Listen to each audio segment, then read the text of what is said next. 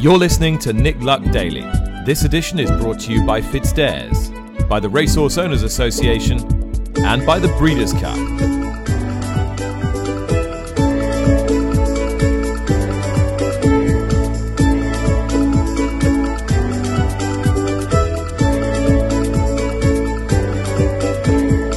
Good morning, welcome to the show, Monday, November the 28th cold and dry here in TW11 this morning, a perfect counterpoint to the white heat that was generated across the globe over the weekend. Most recently in Japan by Ryan Moore on Vela Azul, who delivered the jockey a second Japan Cup nine years after his first with a ride of great guile, daring, and expertise. Would you expect anything less? Vela Azul's sire, Eishin Flash, was bought in utero at the Tattersalls breeding stock sale many moons ago. The Sceptre session start today. We'll be talking about the Japan Cup and what might happen in Park Paddocks later in the program. All the jumping was quite spectacular. Dan and Harry Skelton, another big weekend for them. Discussions of how they managed to get Le Milos to win the Coral Gold Cup and what Harry Skelton's whip ban might mean with the new rules coming in a little bit later in the year. But Newbury had to take a back seat to the delights of Newcastle, rather as we expected.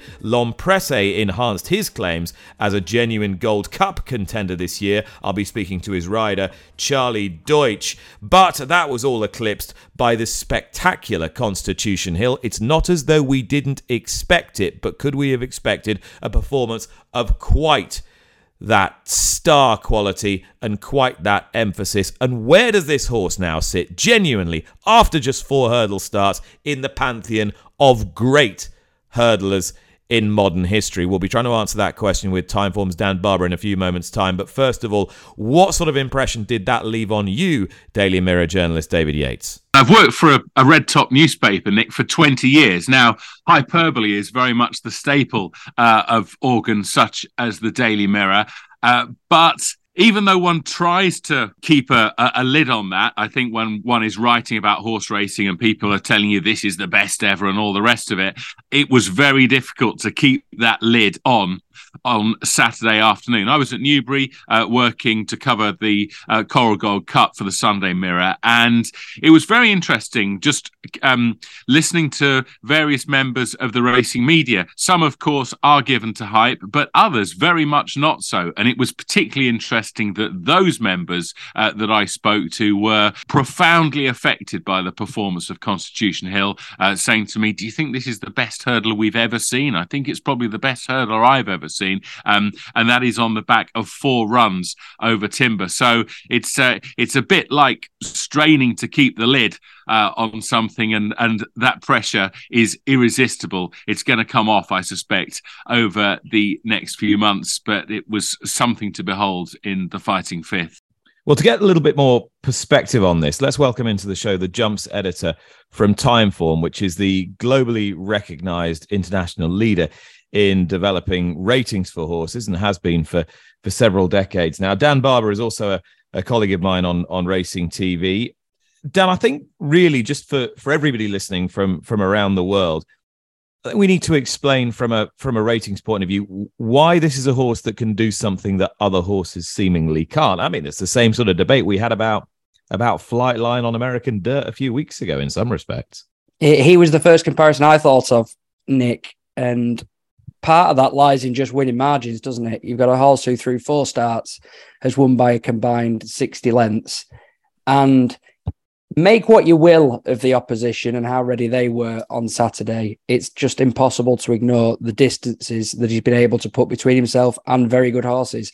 I know the Supreme in March was slightly set up because stablemate Jonbon and Dysart Dynamo to an extent cut each other's throats, but that led to one massive performance. And I just think we saw another historically huge one. It hasn't made him top rated on Timeform historically in terms of the best ever. But after only four starts, it's put him in the first handful, which is which is pretty staggering, really, and flightline esque if you want to compare it to one of your your flat pals.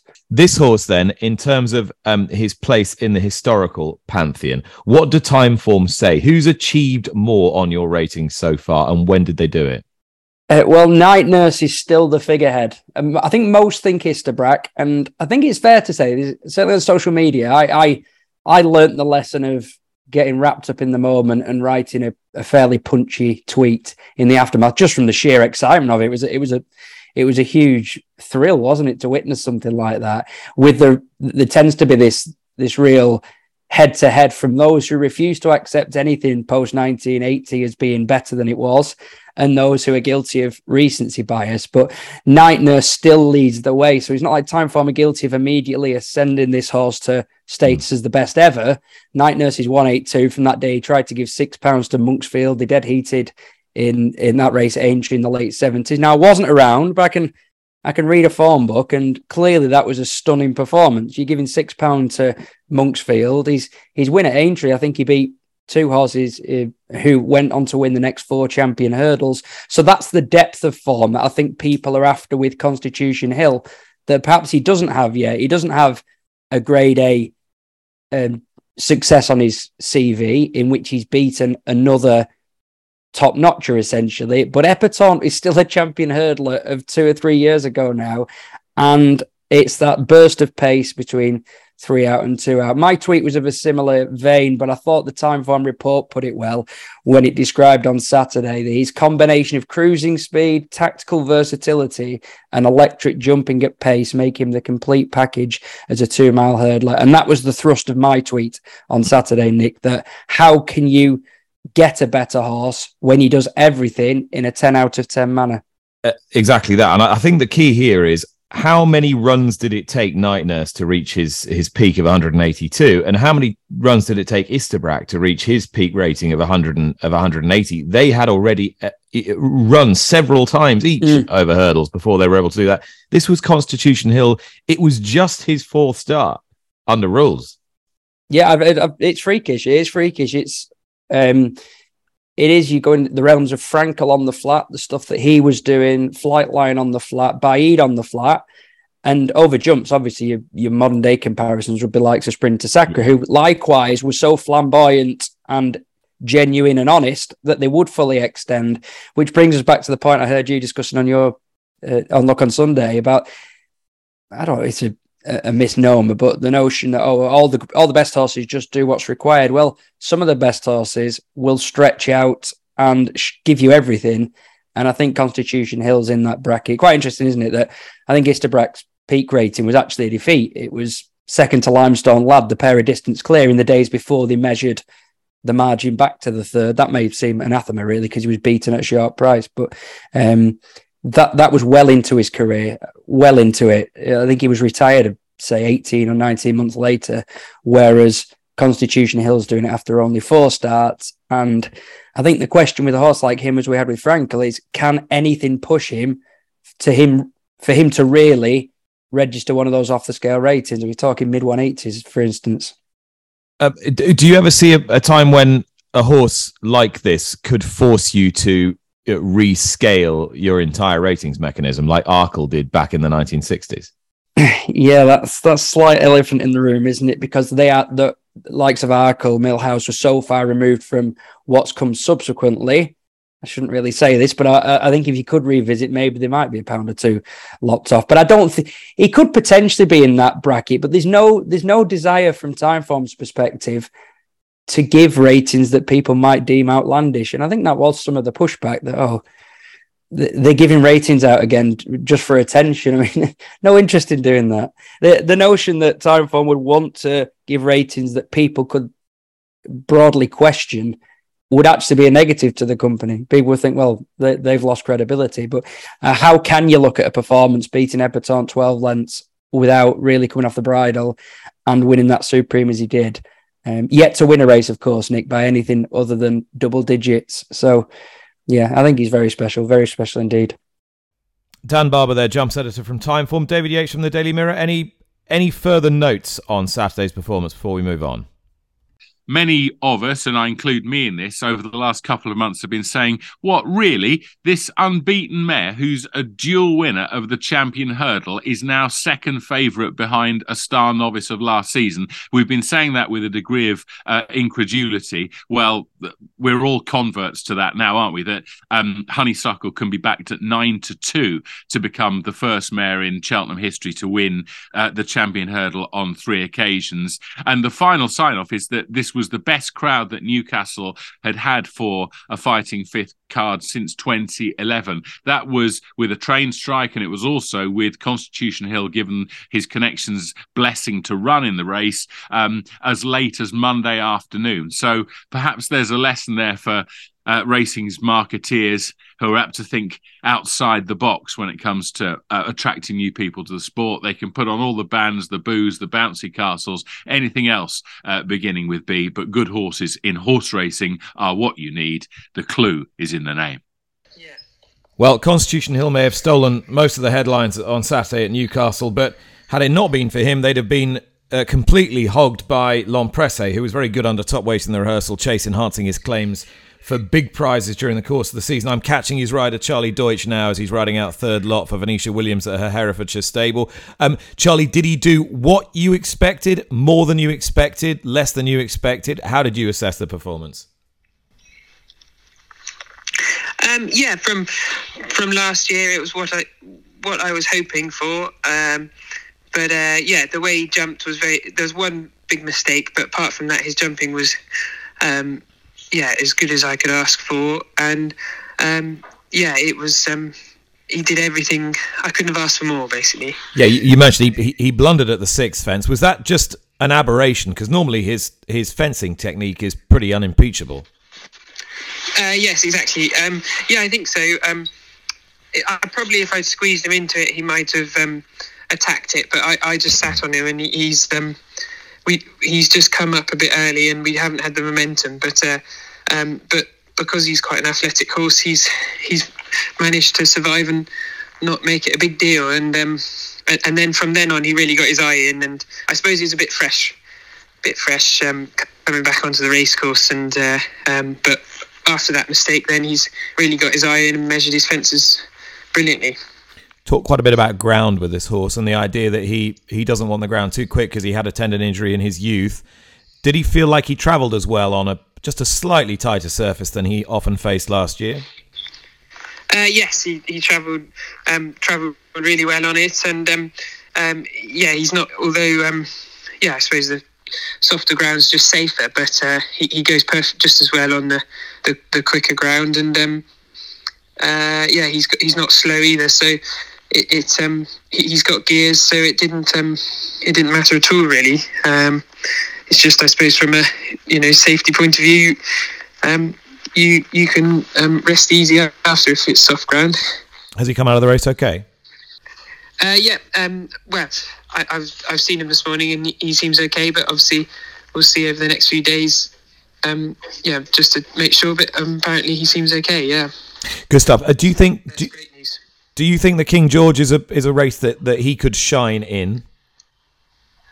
Um, yeah, well, um, I wouldn't be put off by it. Um, obviously, got to make sure the ground's okay, and I don't know what the plans are, but um, we'll see. We'll see how he is from now to then, I suppose. But I don't know what Venetia and um, Mr. Pink and Andy what their plans are, but um, yeah, we'll see. And um, but but yeah, he's perfectly capable, and he's just a just a very good horse. So um, he seems to handle handle whatever we've been putting in front of him so far. So um, no, I wouldn't be put off by it. Jockey Charlie Deutsch there, a fine ride it was on L'Homme Presse, just saving that little bit. Dave, your thoughts on on him as a, a, Gold Cup contender? Do you think more of him, less of him, the same of him? I think more of um, L'Homme Presse as a result of that. Yeah, he was giving £26 to a, a, going places in form into overdrive, of course, a, a, horse that wouldn't be mentioned in dispatches as any sort of Cheltenham Gold Cup hope. Um, but he gave that horse £26 and he did so ultimately, I think, in a comfortable fashion. So you'd have to take this as a, a step forward for L'Homme Presse. And it was it, it, was great to see a, um, a horse for who's a contender for honours in a race like the Cheltenham Gold Cup uh, lug a big weight in a handicap in the rehearsal chase. It was something of a of a throwback to days gone by, and it was really great to see. So it's unusual to prioritise Newcastle over Newbury on this day, but that's the way the cards fell. I want to uh, come back to the Coral Gold Cup and the victory of Le Milos and what you thought it told us about uh, the Skeltons, about the race itself, and maybe a word or two on the whip ban and fine picked up by Harry Skelton, particularly through the prism of the rules that are about to change. A reminder that he got um, £2,900 fine and a seven day suspension for hitting the horse 11 times, three over the, the threshold. More of that in a moment. What about the race, first of all, Dave? Uh, I, I, thought it was a really exciting first renewal under its uh, current banner. This will be an engaging story of the seasons to come. The two brothers, uh, Dan and Harry Skelton. Um, Dan is becoming uh, a or, very quickly, almost uh, before his time, a, a, sort of senior spokesman for horse racing, and I think he's taken uh, that mantle really well. He he stresses every weekend, or at least the last two weekends, how much it means to him uh, to combine with his brother to win races like this. And th- there are going to be many more of them. With regard to the whip ban, well, you know, I- have banged on time and time again about where this is taking us. I think it would offend nobody uh, who loves horse racing uh, who would have watched it. Um, nobody would have been repulsed by the use of the compressed foam Pro Cush. Uh, it will happen in I think the months uh, that follow that uh, a horse will suffer a disqualification as a result of that. Racing will uh, just to, but he he wouldn't have been disqualified under the new rules. No, That's, but he would with but he would with one more hit, wouldn't he? Yeah, when we move to these rules, are you in favour of the disqualification happening on the day, or are you in favour of the uh, of the measure that's come in, whereby it takes place some days later? Because from a punting viewpoint, I see representatives from bookmakers and and and keen punters are saying no, just pay out on first past the post and do this for prize money purposes and uh, uh, only. Um, whereas you know those of us who work in in broadcasting and the media are saying we don't really want to leave, not thinking that we've we've we've got the result of this great sporting event fully wrapped up.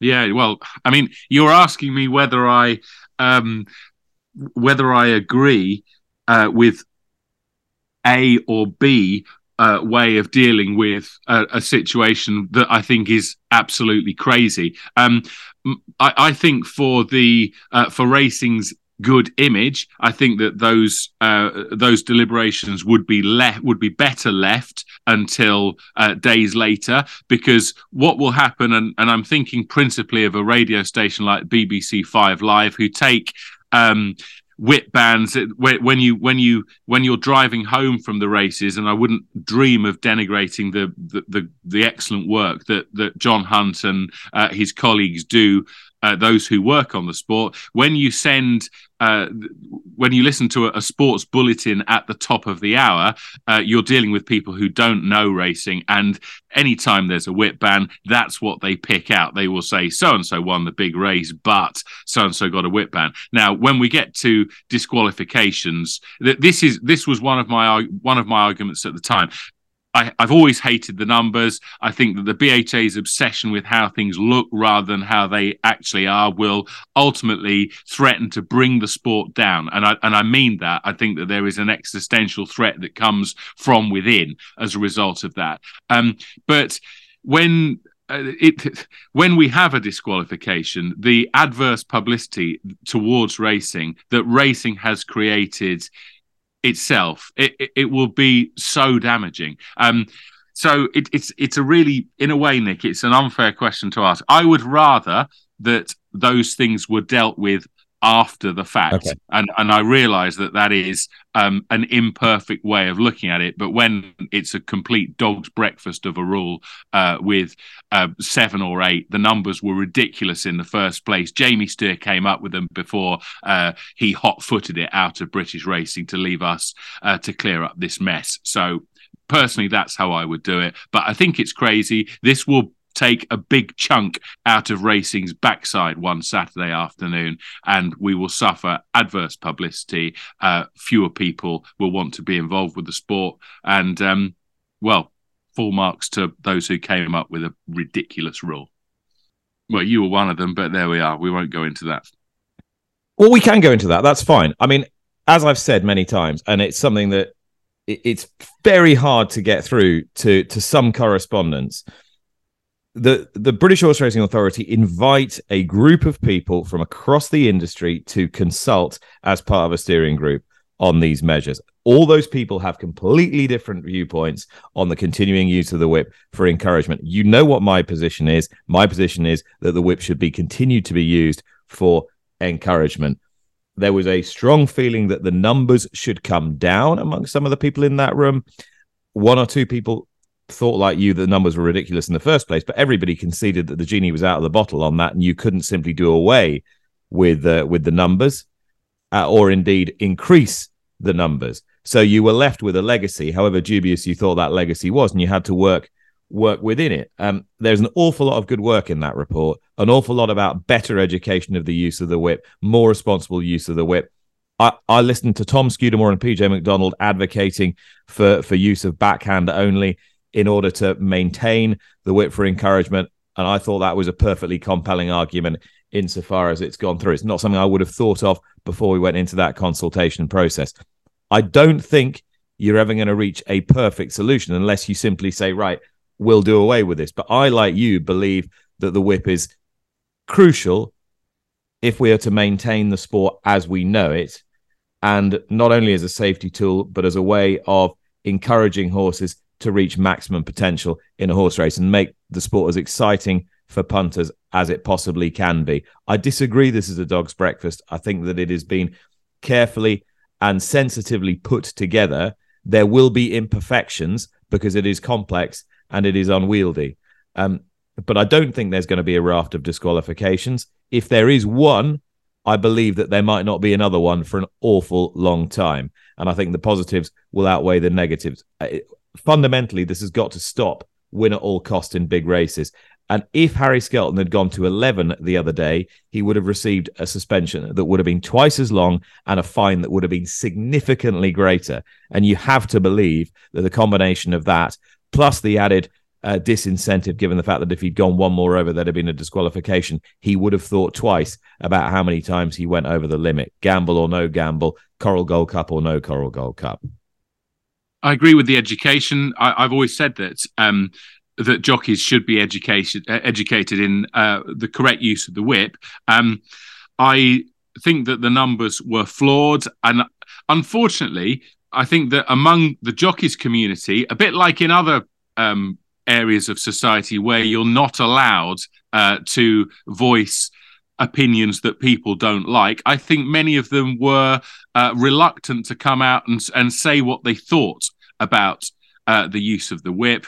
Um, I feel another thing with the numbers. Well, they, they absolutely, to... they absolutely weren't. I mean, the, the, senior jockeys have led deputations, you know, for well, for okay, several well, years, and, right. and, you and I have okay, been part of some of those. To to, yes, to, uh, to keep... okay, well, I, have I've worked with lots of jockeys uh, when it when and we're going back and, and you know this because you and I have talked about this for years and years. But going back many years when Jamie Stier first came up with his numbers, I talked. I, I got a um, a, a, petition from the whole of the well, not the whole of the weighing room, but damn near the whole of the weighing room that I took to the BHA, and you were there at the time.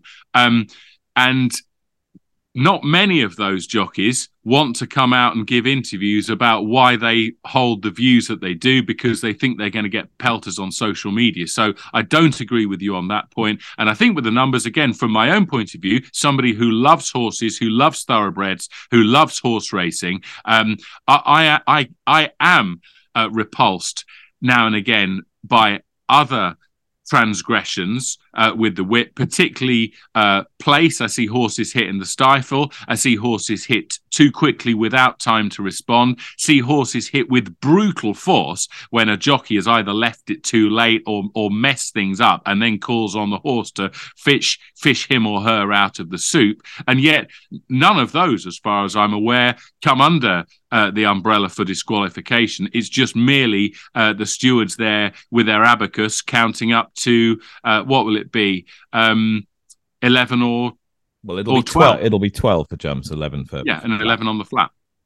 Right. I think we will press on. Um, whilst Le Milos has no doubt enhanced his Grand National credentials and for that matter, the Big Dog, who was an incredibly popular and very impressive winner of the Troy Town Chase at Navan yesterday. Another horse who has Aintree on his mind, but rather more imminently is Gesskille, who's a short price favourite for this weekend's feature over the Grand National fences, the Becher Chase uh, at Aintree, trained by Oliver Greenall and Josh Guerriero, the training partnership that is going I mean, tremendously well, but with relatively little fanfare. It's 16 winners in the last six weeks, 10 winners in the last three and a half weeks, with still a little bit of this month left to go. And Ollie Greenall joins me now. Ollie, this has been a, a, a tremendous month. Um, is Gesskille in good enough form off the back of his excellent second over the fences last time to, to give you a, a real marquee moment at a track you know very well? Yeah, I'd say so, Nick. Um, he's come out of the race really well. It's been exactly a month, which I think is just long enough. He had a hard enough race at um, Aintree last time. Uh, it was a good battle, and he was just touched off, but he, he seems fresh and well. He took to the fences extremely well. I think the extra distance should be perfect. He's won over three miles before, and Henry just felt he was always just slightly rushed off his feet last time over two and a half. So we're fingers crossed that the extra extra distance could could eke some improvement out of him. I mean, given your own history with with Aintree and your family's history with with Aintree, your father was chairman of the race for an awful long time. Was this a horse that was bought with the Grand National in mind? Yeah, well, he was he was. Dad buys a lot of foals in France. He, he was one of them, and we we picked, he he won a um, uh, cross country race in France quite early on, and we always felt that, that he could be a fox hunter's horse. That's sort of Dad's sort of race he always likes to, to have horses to go for for Aintree, having won it himself. Um, and unfortunately, we, we missed the Fox Hunters last last year. Um, so we went and we ran him in France, and he and he won a listed race. So he's he's not qualified to run in the Fox Hunters this season either. So we just thought uh, we try and keep Dad happy and, and, and go for the Sefton and the and the Becher with him. Um, obviously, yeah, I'm from literally 20 minutes from the track, and it's the first track I ever went to as a child, and you know, had a special place for, for the family. So um, to win there would be very special. Do you think? Do you think this horse was trying to tell you something? Hang on a minute, I'm a bit too good to be to be running an amateur riders races. No disrespect to all the brilliant amateur riders in your family, and there've been a lot of them, including your brother and your dad. I know. I think I think it was a double blow, and I said he, he couldn't run in the in the Fox Hunters at, at Aintree. Then Dad was delighted when he won in France, and then when I I left it a few weeks and told him that meant he couldn't run. Um, uh, you know, in this year's Fox Hunters, he was pretty disappointed. But yeah, I think so. I think I think if we go and win a nice race with him, I think Dad won't be too disappointed. Okay, so the extra distance will suit this weekend. He's he's now rated 137. He's gone up four pounds. Do you see this as a horse that could could go to a higher grade? He is, after all, only six. Yeah, I think so. I mean, I, he had a reasonably hard life as a young horse. These French horses, they they start them young, so I think you know, in retrospect, if he was a British horse, you'd sort of look at him as a slightly older than maybe what he seems.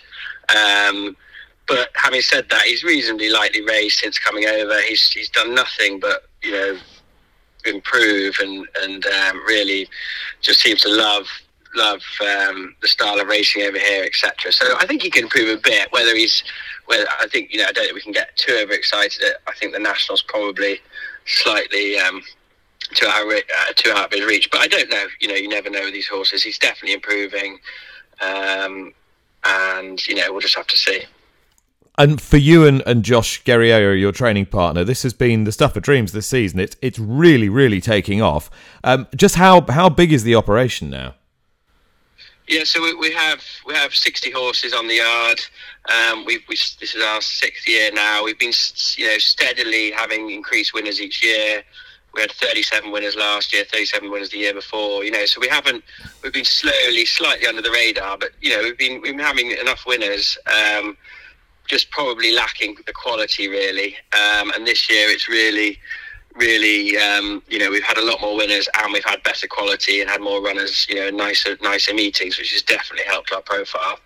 Um, I think Dad's French horses, that sort of system's really, really helped us. He buys sort of eight or ten foals every year. And um, in the past, they've probably been sold to go to, to other yards, whereas now we've got the owners that we can actually buy them to come to come into the yard, which has really helped. Um, and some of our nicest horses. We had a horse called a Rocco run the other day for JP that looks a nice horse, and obviously Gesskille, Hon Public, we've got Herbier, could be going to Aintree as well on Saturday. Um, is a nice horse as well. So we just, you know, we just the higher class of horses definitely sort of, you know, helps you get noticed.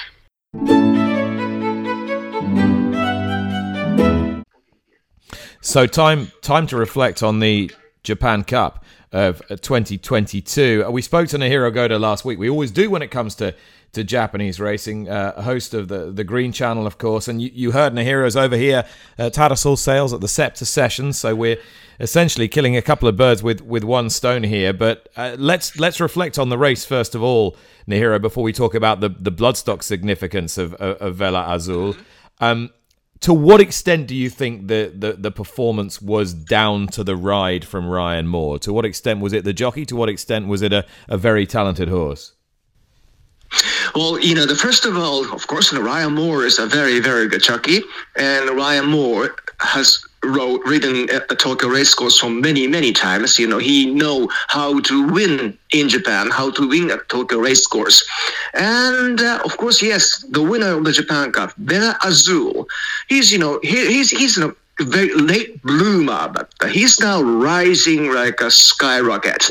Yes, you know this. I think it was in a good combination between good improving horse and uh, well experienced, very good top class world jockey. Right, very, very low, very, very low mileage for a five-year-old, isn't he? Do you do you think he can build from this, or or is the temptation now to say, well, he's done enough? Yeah, uh, well, Vela Azul, you know, he was a little weak when he was yelling when, when he was a two-year-old.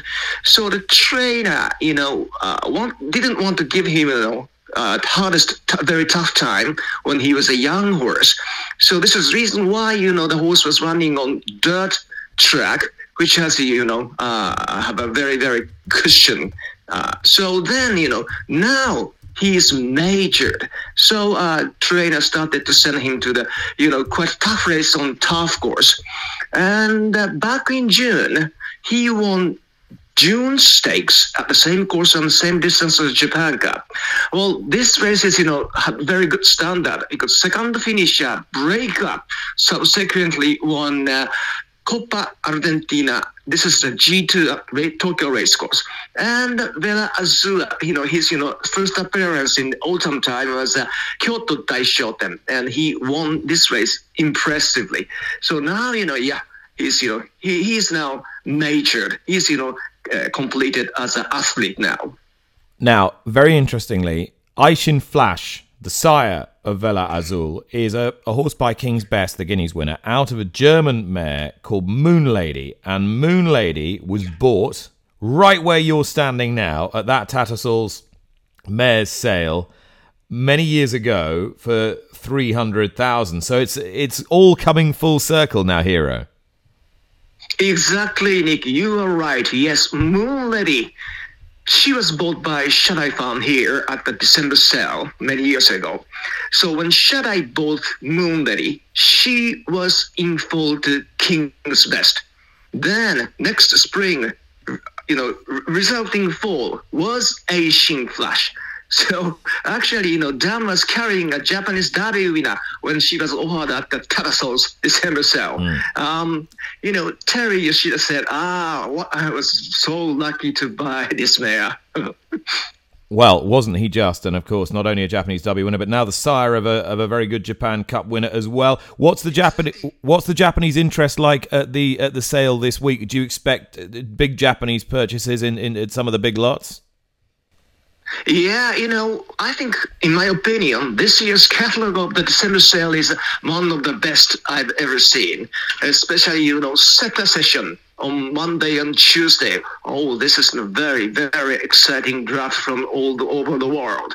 So now I'm in Newmarket, enjoying the sunshine, enjoying watching a very nice fillies and mares. We have a representatives from all major breeding operations from Japan, like Northern Farm, Shadai Farm, Oiwake Farm, Lake Villa, and JS Company. All of those, you know, major players are sending their representative. And, uh, you know, I'm pretty sure they are ready to, you know, pay quite a big amount of money to try to buying those, you know, very nice mares and fillies here on Monday and Tuesday. Naohiro Goda there from the Green Channel. David Yates back with me. David, what did that tell us about Ryan Moore and 2022?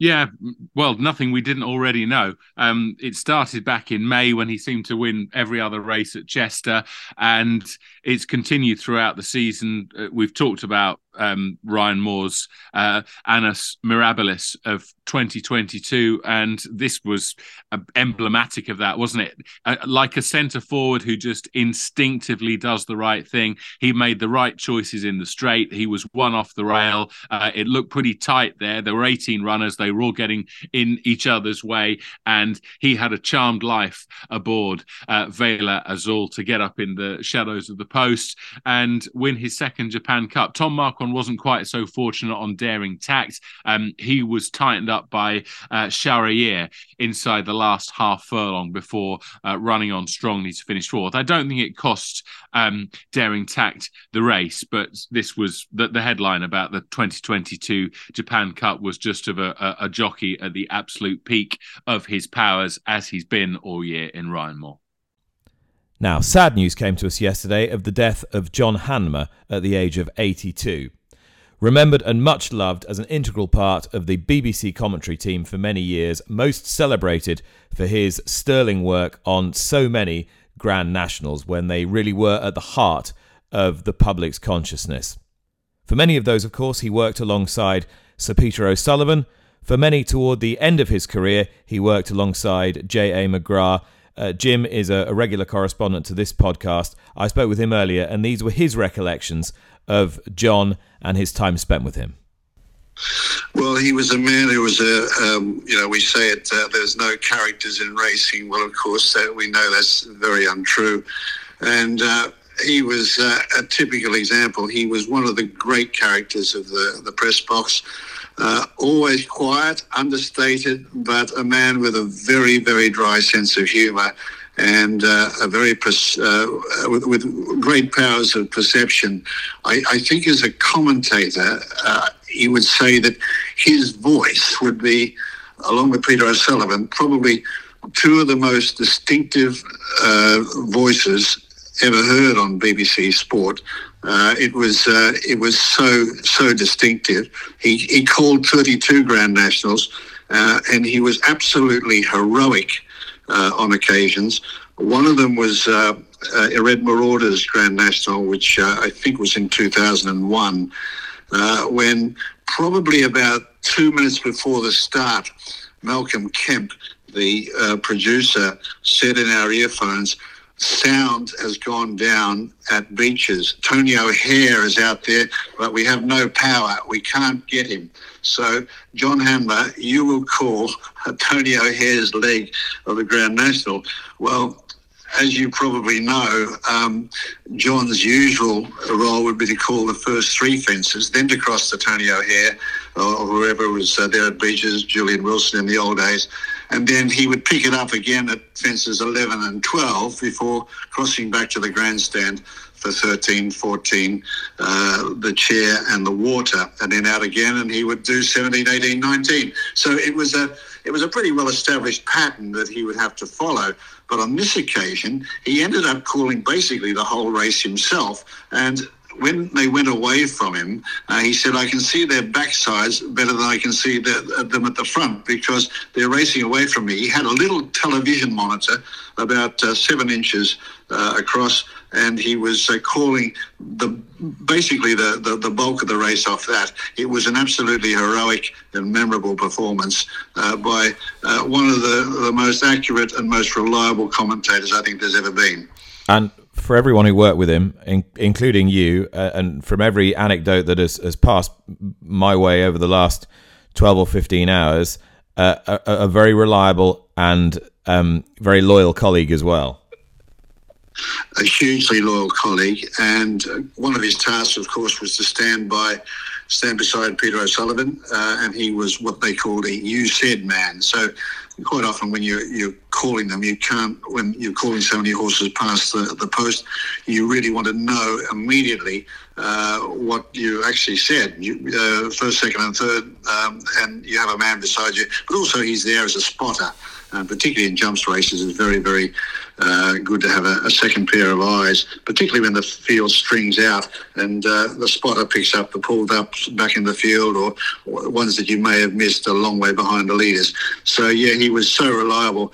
But he's uh, and of course he did. He was in the same role when I took over from Peter in 1997, and uh, he was a tremendous friend and, uh, as you say, a very loyal colleague. But the great thing about him in that role was that uh, when you, you have a what they call a lazy mic, and uh, you can hear what he's saying, but nobody else uh, is supposed to be hearing anything at all. So he can prompt you if you're going wrong or if there's a fall that you've missed or, or, or whatever. But the great thing about John, but he would never ever speak in that role unless there was something that needed addressing or something that had gone wrong or whatever. So uh, in my position, whenever I heard him speak, I knew that was full alert, red alert, alarm bells are flashing. I've got to take care and I've got to uh, be alert what's happening. So uh, it's um, he was just invaluable and probably one of the greatest team players the BBC has ever had. Uh, and he was agent to Steve Cauthen. And for our American listeners, he Steve Cauthen said, "I would simply never have been champion jockey were it not for for John Hanmer." Yeah, he had a great relationship with Steve, uh, and as you say, he he did uh, enable him. He put in all the hard work to to get him to win that title. He actually backed him to win the title, uh, John. Maybe that inspired him a little bit more as well um, uh, when he beat uh, Pat Eddery in a, in a thrilling tussle for the title. He was also agent to Cash Asmussen uh, he had a very good relationship with, and also Mick Kinane uh, in in latter years. Uh, also, he was a, a Raceform stalwart. Uh, he was uh, one of the, the men that uh, one of the the, the people who reported on on what actually happened, and that went into the form book. So he was for for forty, well over forty five years, a, a stalwart of the press room and a much much loved figure. J.A. McGrath with his recollections of John Hanmer, who sadly died yesterday at the age of 82.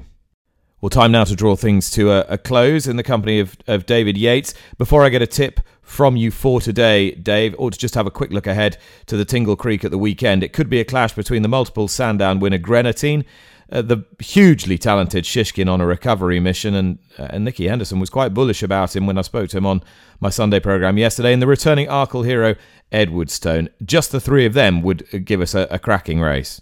Yeah, very interesting. Uh, as you say, Greaneteen is the horse who um, has, what is it, three grade one wins at Sandown over this course and distance, two celebration chases, and last season's Tingle Creek. Two of those, of course, under Bryony Frost. Uh, our best wishes are with her. Uh, she's due for another spell on the sidelines as a result of a fall on Saturday. Um, Harry Cobden, now very much the jockey aboard Greaneteen. Uh, he was. Um, in the plate when this horse won the Haldon Gold Cup under top weight. He shares favouritism with Shishkin. Of course, Shishkin, uh, whose trainer can do little wrong at the moment, but Shishkin, the last time we saw him, uh, was abject in uh, the Queen Mother Champion Chase. He was then diagnosed with that rare bone condition, but all the reports from Seven Barrows from last week are that uh, he's now back and shining again. I think he has one more piece of work uh, on Tuesday morning. And of course, then we've got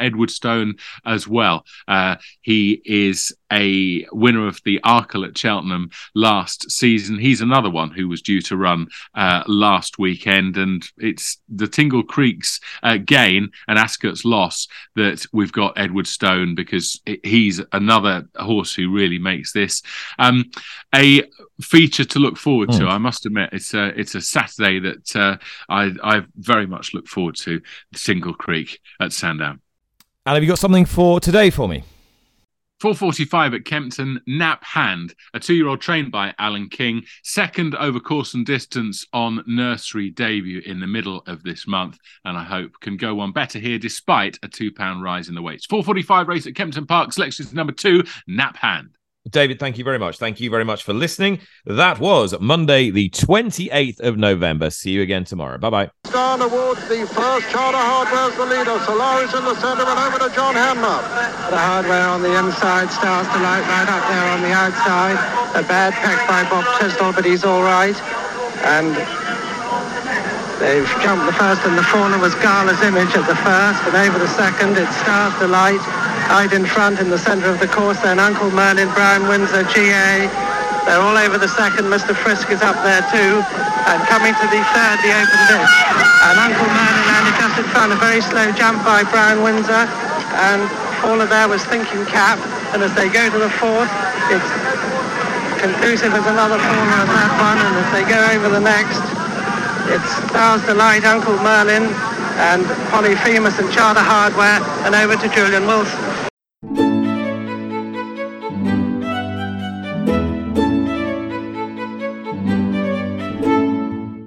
You've been listening to Nick Luck Daily, brought to you in association with FitzDares, the Racehorse Owners Association, and Thoroughbred Racing Commentary.